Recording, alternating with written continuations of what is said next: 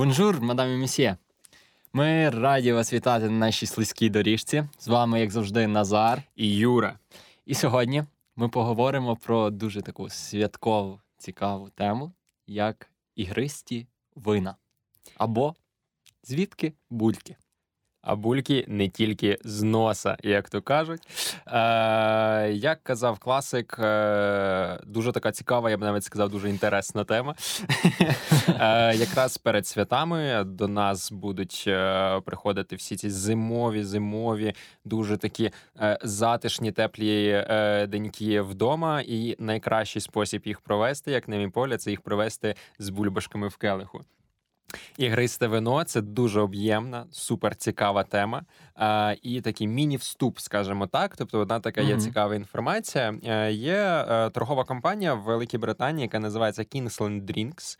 Е, і в шістнадцятому році е, вони провели таке маркетингове дослідження серед своїх е, покупців, і яке показало, що абсолютній більшості їхніх е, клієнтів абсолютно пофігу, просто максимально паралельно на те, яким чином в їхньому ігристому вині з'явилися бульбашки.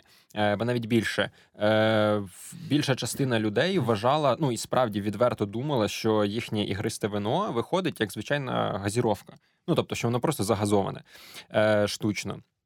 А на хвилиночку Британія є одним з основних е, споживачів е, шампанського. Тобто справ, справжнього ігристого з е, шампані. Тому така дуже дивна статистика. Але, е, як на мій погляд, звісно, е, те, що ви знаєте чи не знаєте, яким чином зроблено ваше там просеко, наприклад, чи кава, е, я про ігристе, е, в тому, ну, воно гіршим не стає, скажімо так. Тобто воно і далі все дуже класне, охолоджене таке, заманливе маняще, е, яке зваблює вас своїм освіжаючим легеньким смаком, скажімо так.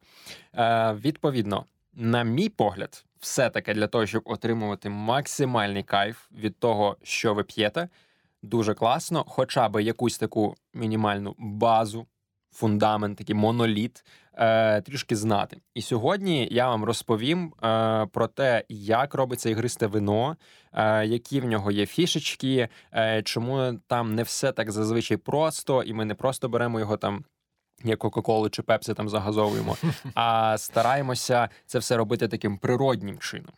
Ось. Отже. Звідки? Бульбашки. Та, так і розпочнемо цей епізод. Е, так, в принципі, я пропоную його і назвати. Звідки бульки?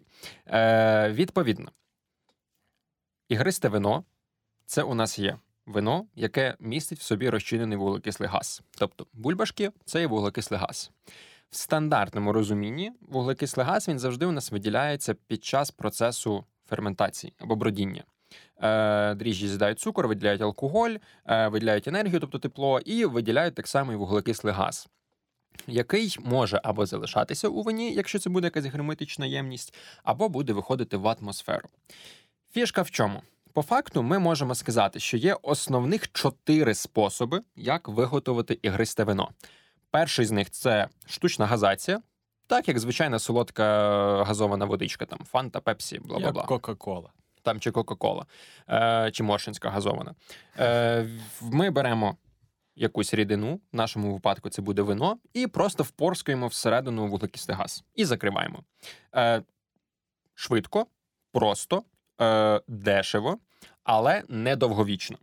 Ви могли помітити, що коли ви відкриваєте пляшечку там, якоїсь газованої солодкої водички, наливаєте собі в там, стаканчик, її п'єте, але в якийсь момент, там, не знаю, дивитесь суперцікавий серіал, чи е, настільки захопилися переглядом нашого подкасту, е, що забули про цю водичку і повертаєтесь до нього там, до цього напою через там, тридцять-сорок хвилин образно, е, ви помічаєте, що ви п'єте якусь таку вже дуже приторну солодку, не зовсім приємну жижу.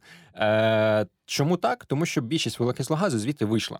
Тобто там не, насправді не така велика кількість вуглекислого газу може розчинитися. Відповідно, це не є довговічним, вуглекислий газ доволі швидко звідти зникає. І в штучно загазованому ігристому вині, хоча якщо технічно це навіть не зовсім ігристе вино, в Україні є, до речі, поняття як іскристе вино. Це саме про ось штучну газацію. Ем, в такому вині в нас всі бульбашки різного розміру, там дуже бурний перляж, гра бульбашок, до речі. Термін перляж означає гру бульбашок. Е, походить він від англійського слова pearl, що означає перлина. Ніби як такі маленькі перлинки, там здіймається знак келиха, і ми е, на них споглядаємо і відчуваємо е, величезну дитячу радість. І таку дуже святково. Ну, тому що бульбашки не, не тільки з носом асоціюються, а і зі святом, в принципі. Ось. Про твої гірлянди можна сказати, що це перляж. Е, ну, це е, такий е, коральний перляж. Опишемо це так. Е, супер.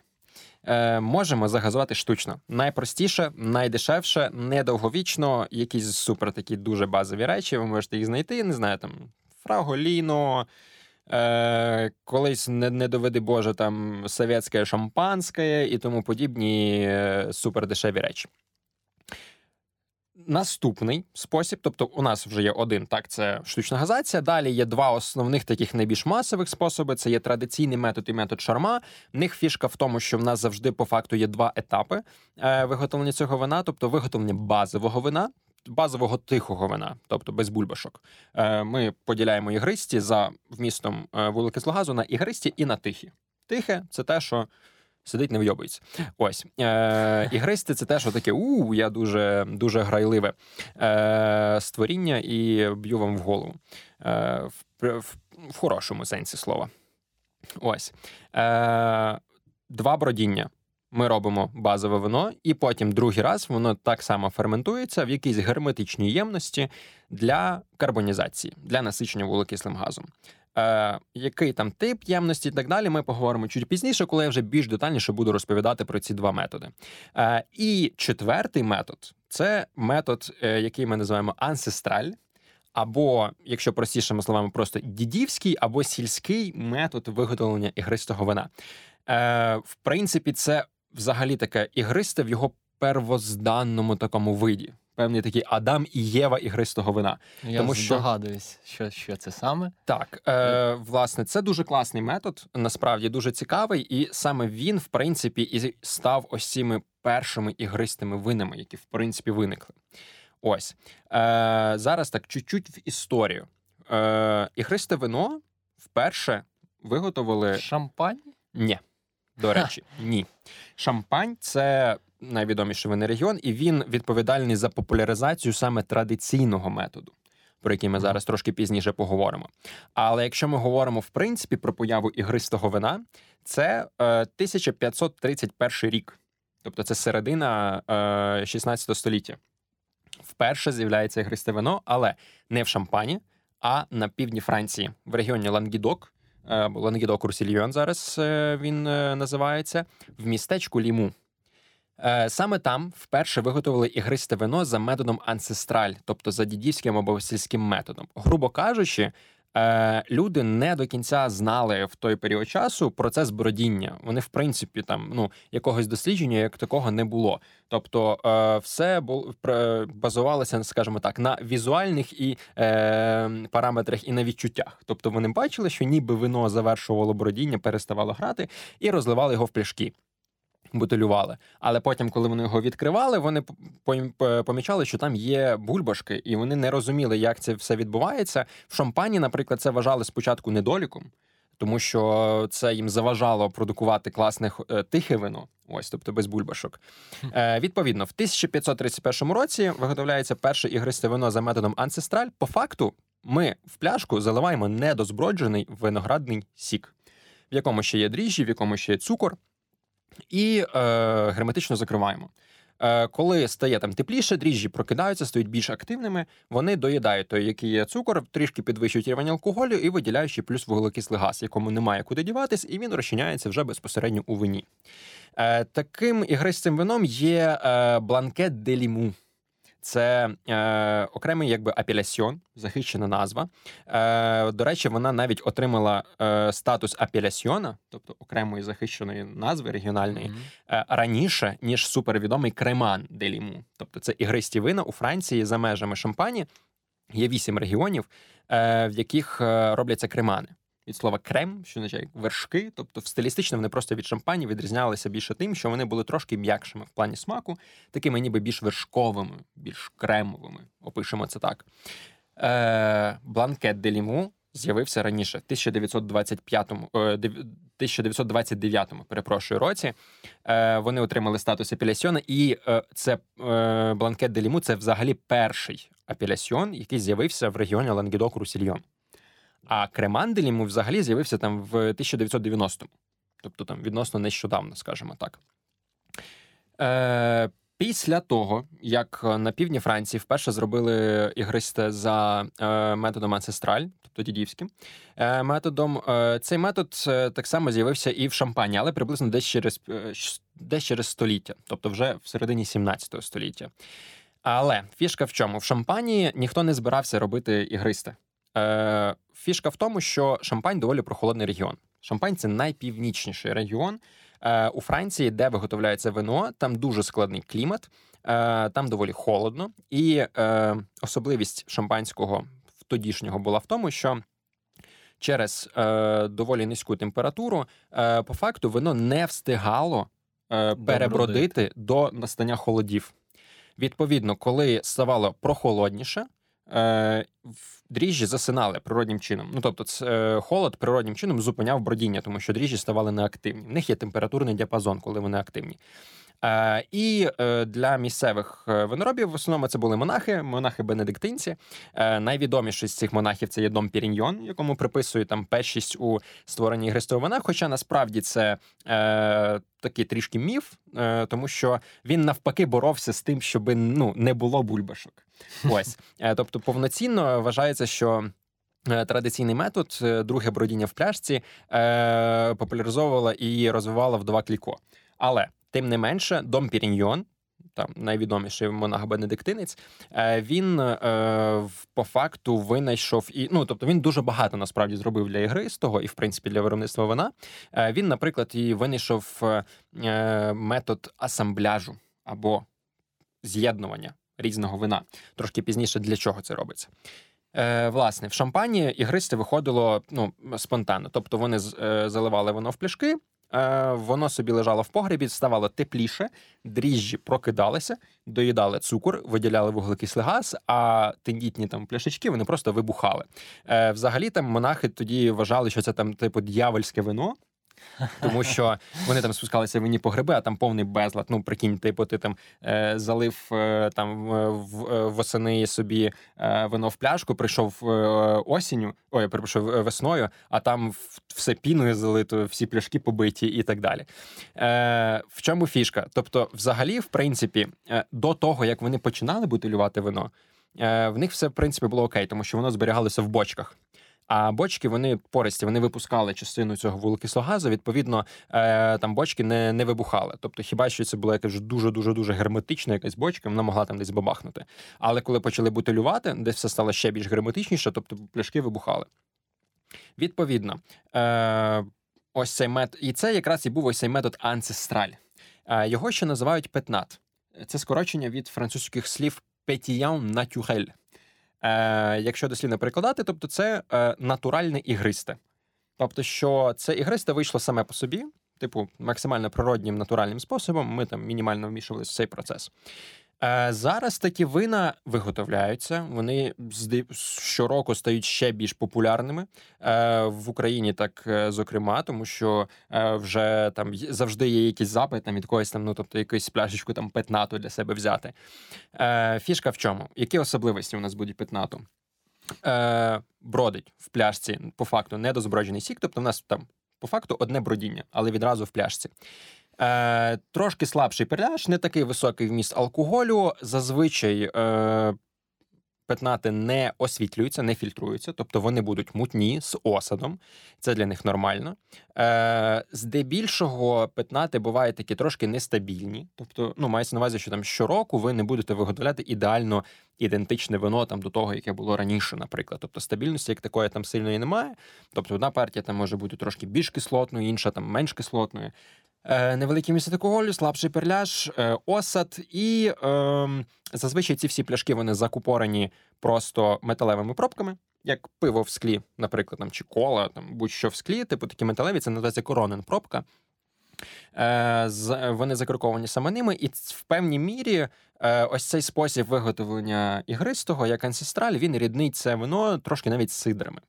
Ось. І на... дуже часто буває так, що ну, воно навіть і в ароматиці трошки походить на таку трошки сидрову, сидрову штуку. Тобто є якийсь трошки дріжджовий аромат, якісь там зелені яблучка і тому подібні речі.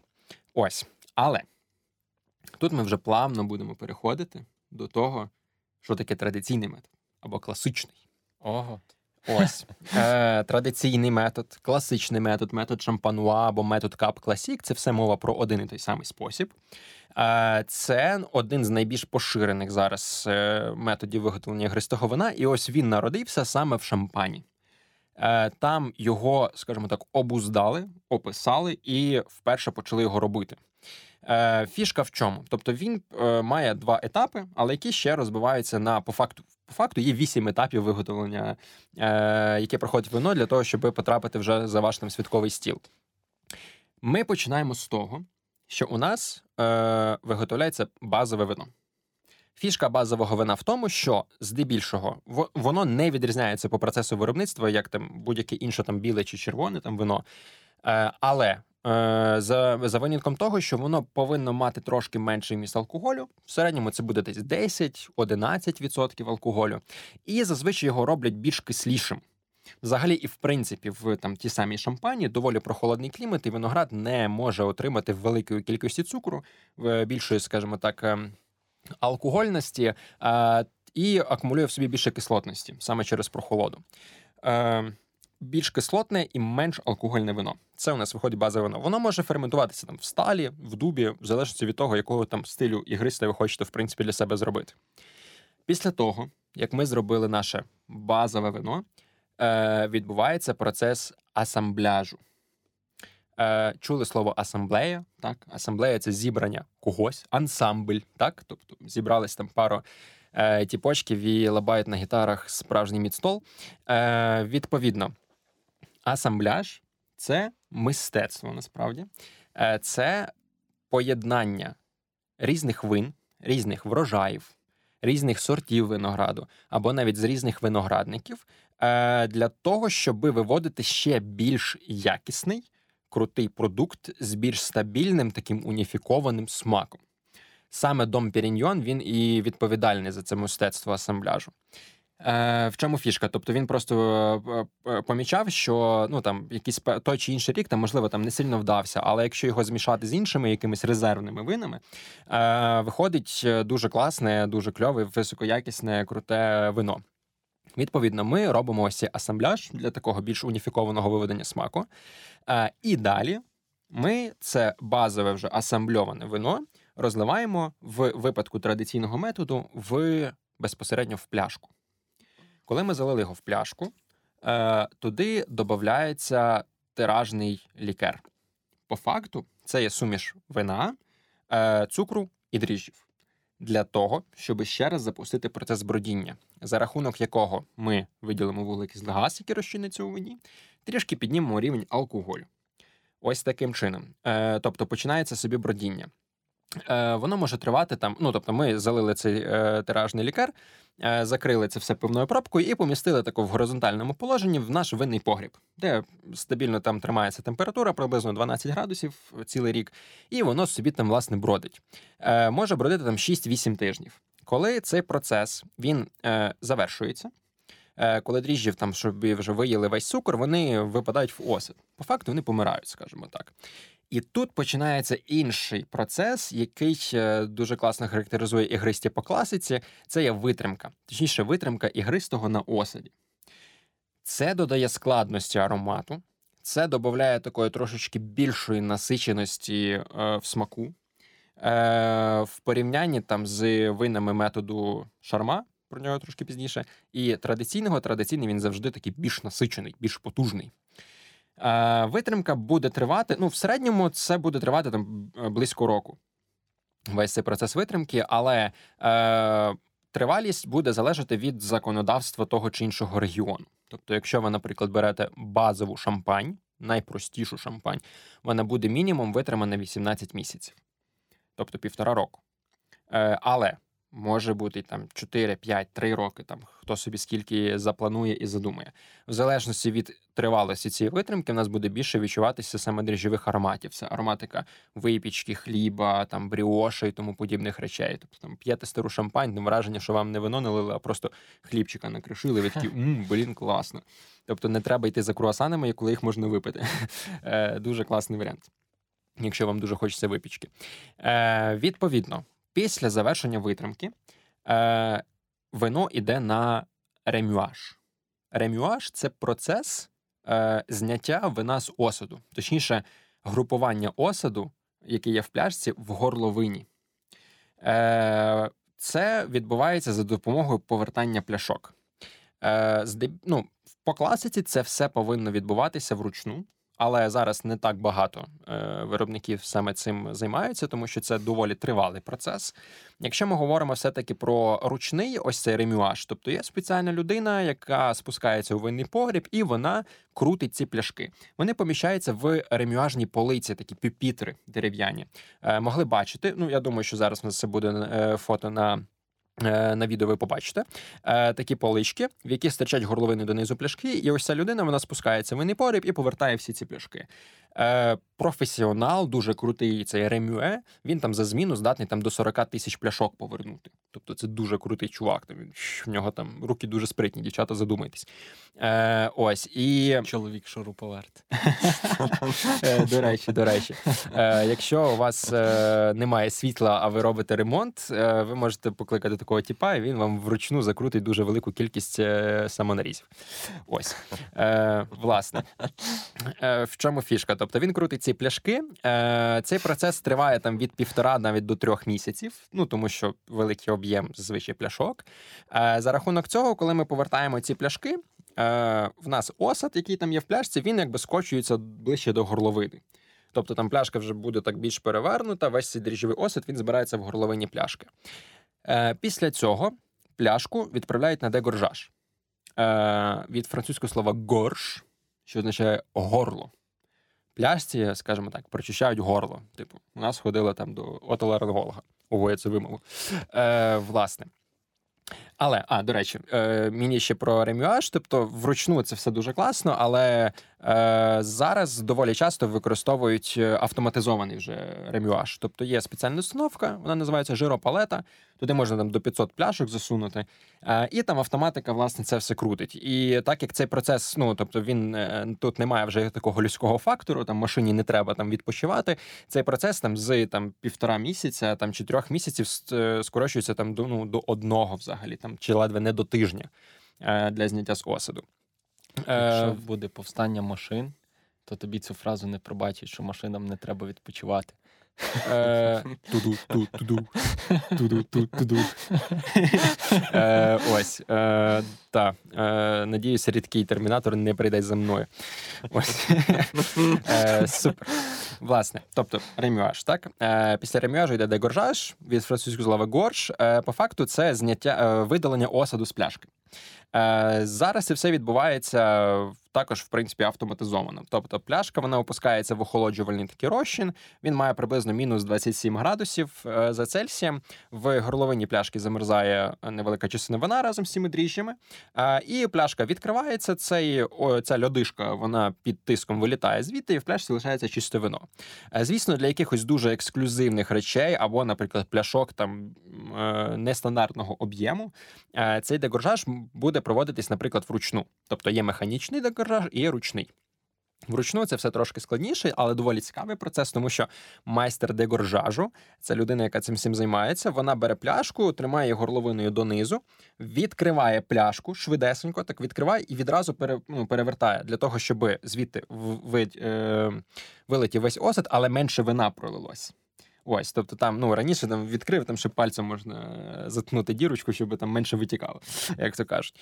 Ось, і е, mm. далі, після цього, коли ми забрали, видали звідти осад, ми відправляємо наше ігристе на дозаж. По факту дозаж – це є додавання дозажного лікеру. Це суміш, наприклад, вина і там бурякового цукру. може бути якогось там, не знаю, десертного вина і тому подібних речей для того, щоб сформувати наше ігристе в плані вмісту цукру. Для чого це потрібно? Це е, покликане тим, щоб збалансувати смак ігристого вина. Зробити його трошки таким, не таким кислотним, трошечки більш збалансованим. Тобто, дивіться, коли ви п'єте брют, тобто ми звикли вважати, що брют – це сухе ігристе вино. Ні, це не найсухіше, що є. В брюті там від шести може бути до дванадцяти грам на літр цукру.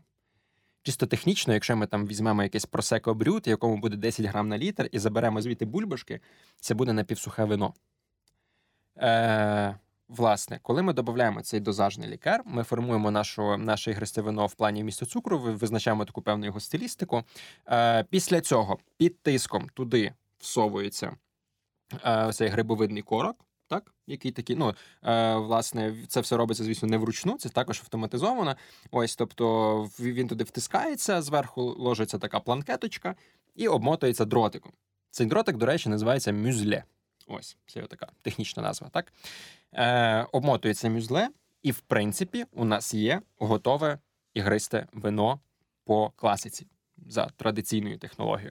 Ну, після цього ще її трішки взбовтують, для того, щоб весь цей е, е, дозаж, він перемішався з іншим вином. І тоді вже, власне, там етикетка, там якась термоусадочна, ось така плівочка наверх. І, власне, на продаж. Коли ви е, купуєте собі пляшку традиційного методу, ви купуєте пляшку, в якій весь цей процес відбувається. Тобто, це така доволі масивна, товстого скла пляшка е, з глибоким пунктом. Пункт – це ось це заглиблення в дні пляшки. Uh-huh. Воно, насправді, потрібне не для того, щоб там, ну, хтось там вважає, що там треба туди палець засунути, щоб наливати. Краще тримайте нормально, бо може реально випасти.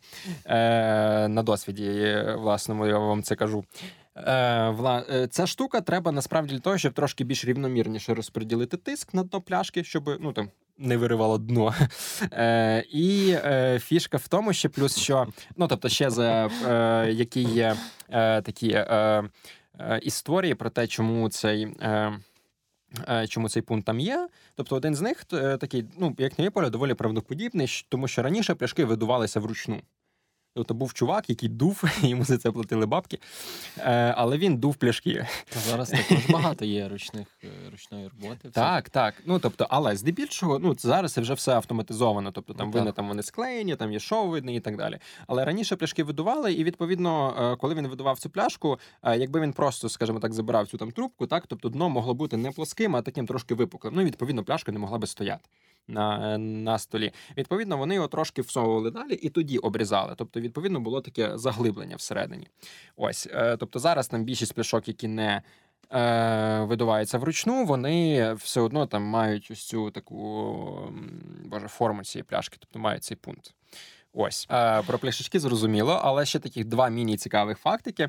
Е, чому в ігристі вина зазвичай мають ось цю таку дуже довгу е, плівочку на горловині пляшки, яка там закриває, ну там, доходить mm-hmm. аж до, до цих плечиків, так? А я, мабуть, знаю. Так. Е, швидше за все, тому що, ну, об'єм пляшки був зазвичай різним.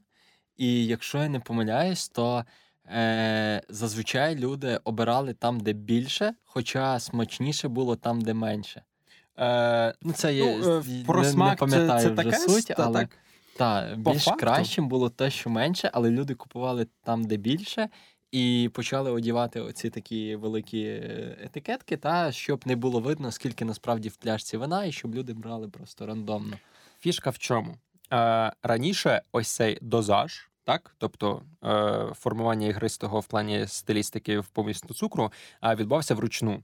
І дегоржаж відбувався вручну, і з якоїсь пляшки могло пролитись трошки більше, з якоїсь трошки менше. І, відповідно, у фінальному етапі пляшки там з одної партії вони могли мати трошки різний об'єм. Там десь чуть більше, десь чуть менше. Там буквально там різниця могла бути там в двадцять там мілілітрів образно. Е, ну і відповідно людину, коли приходила в магазин там чи там якусь просто в крамничку, де вона там брала це вино, вона бачила вино де більше. Пляшку, де більше вина, логічно вона брала це вино. А те там, де було менше, вона його не брала. Про смак там, насправді, це таке півбіди. Ось. Фішка була в тому, що просто, ну, типу, люди будуть брати те вино, де буде більше. Ту пляшку, де буде більше вина. І для того, щоб це все маскувати, вони почали робити ось ці довші етикетки, які прикривали, по факту, горловину, і не було видно об'єм пляшечки. І другий цікавий фактик. Всі чули фразу про те, що хто не ризикує, той не п'є шампанського.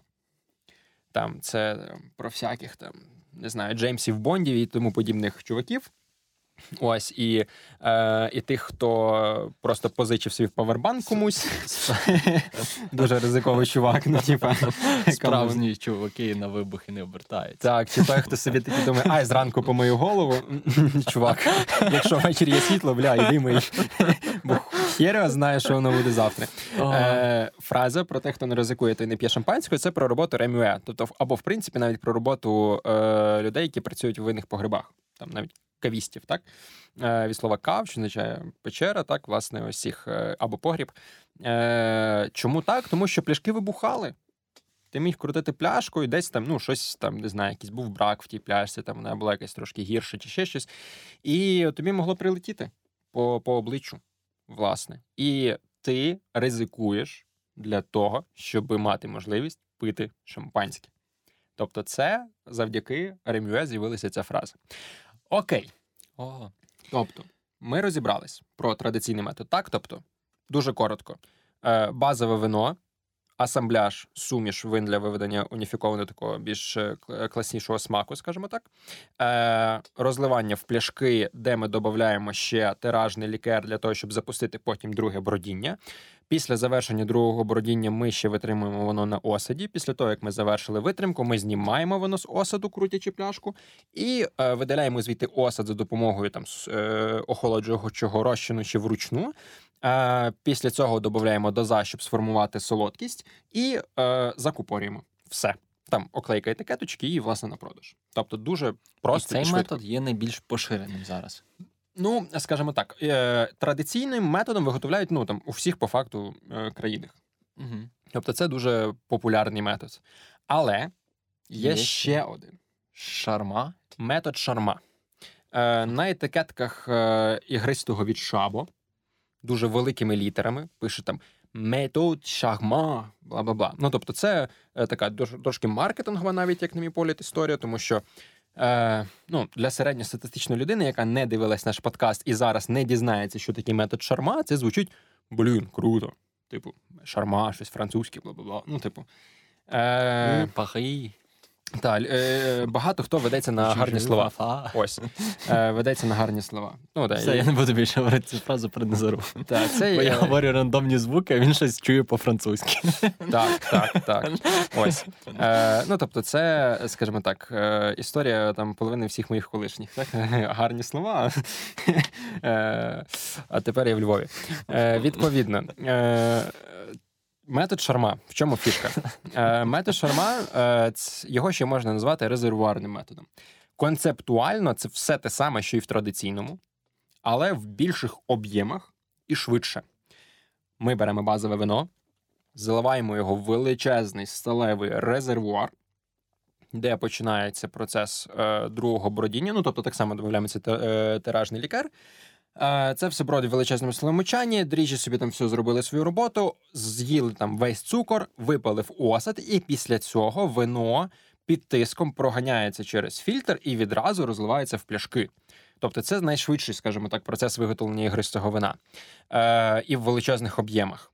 Е, за рахунок того, що це все відбувається в такому інертному середовищі, тобто це буде якась харчова нержавіюча сталь, е, і по факту вино там майже не контактує з дріжджами, Е, ну, з осадом, точніше. Е, це вино виходить максимально легким, кислотним, свіжим, і, мати, і буде мати більше таких фруктових, квіткових ароматів. Е, найпопулярніше вино, яке робиться саме таким методом, це просеко. Про просеко всі чули, як на мій погляд, всі його пили, всі його люблять.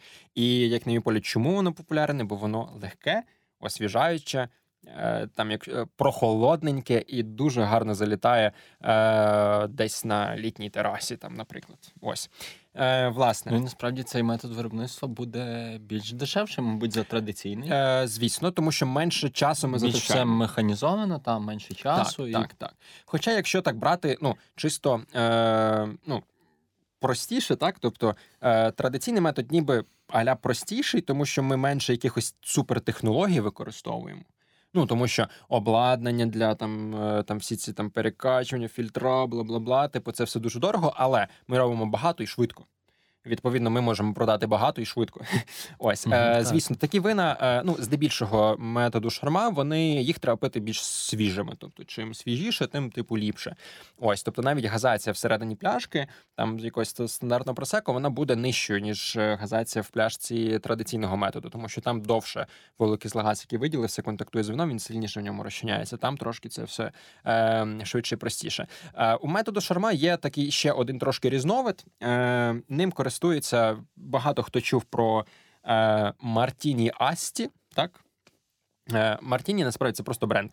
Е, це, по факту, у нас є вино просто Асті або Москато Д'Асті. Це є регіон, інша субзона в регіоні П'ємонт на північному заході Італії, е, де виготовляються здебільшого солодкі і е, такі легкогазовані, е, не супералкогольні е, ігристі вина.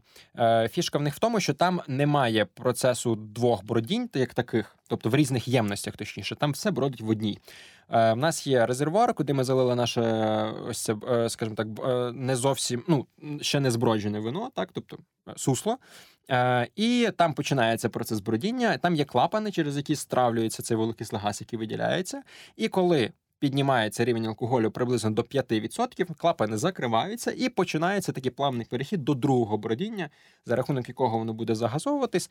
І такі вина, вони, в принципі, не мають великий вміст алкоголю, там трошки раніше зупиняють бродіння.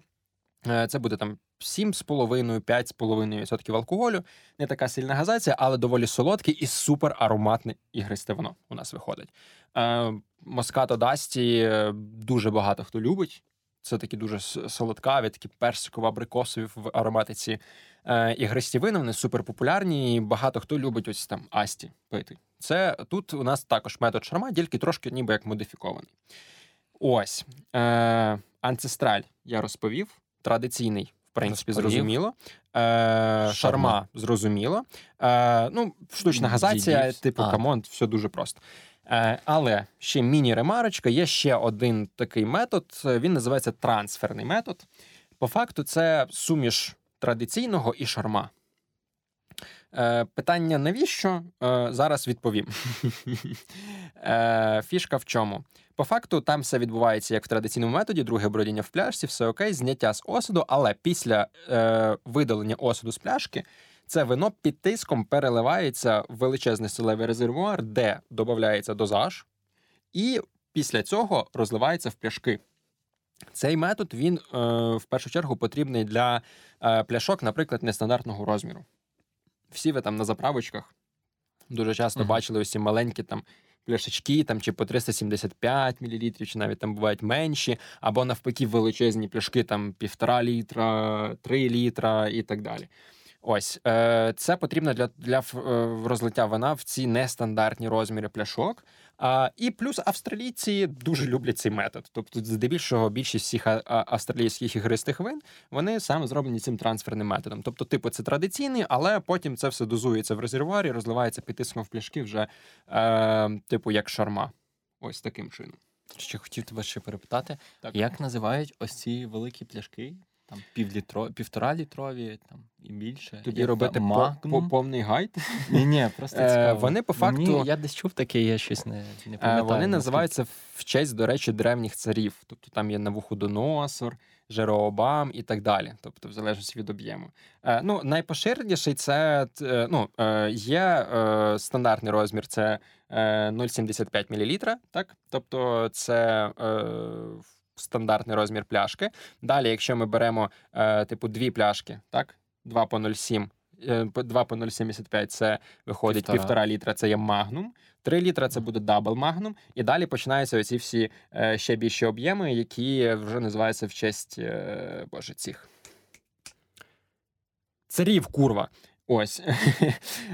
Окей, якщо ви знаєте, просто пишіть в коментарях. От, і ми прилайкаємо вам так. ваші ну, тобто, це, повідомлення, ваш коментар, і, можливо, навіть щось презентуємо вам за ваші знання. Так. Хто опише всі е- об'єми пляшок, які існують, е- я залайкаю. Навіть можете свою інсту написати, я перейду і вам прилайкаю всю вашу інсту. Ми розвиваємося разом з вами, так. Ви розвиваєтеся разом з нами, і разом ми розвиваємо нашу культуру споживання, і ми ще більше даємо світу знати про нас. Супер. Так. На цьому, я думаю, що наш, наш такий доволі об'ємний, але, як на мій погляд, максимально такий структурований е- гайд по ігристому вину ми будемо завершувати. Тому вам веселих свят з дуже класним ігристим вином. Е- святкуйте його тоді, коли, коли вам підказує серце, а не календар. І ігристе воно не тільки повинно асоціюватися зі святами, тобто ми його записуємо під такий більш традиційний час споживання ігристого, але повірте, скоро настане такий час, що для ігристого нам приводу шукати не буде потрібно. Ігристе треба пити, ігристим треба насолоджуватись, ігристим треба освіжатись і розпочинати навіть свій день. Це дуже класна штука. Тобто вранці можна пити не тільки каву, а й каву. Ось. Гарного Калабур. Вам всім свята, класного ігристого і... І смачної куті. Смачної куті, до речі. Веселих свят. Пока-сіки, пока-сіки.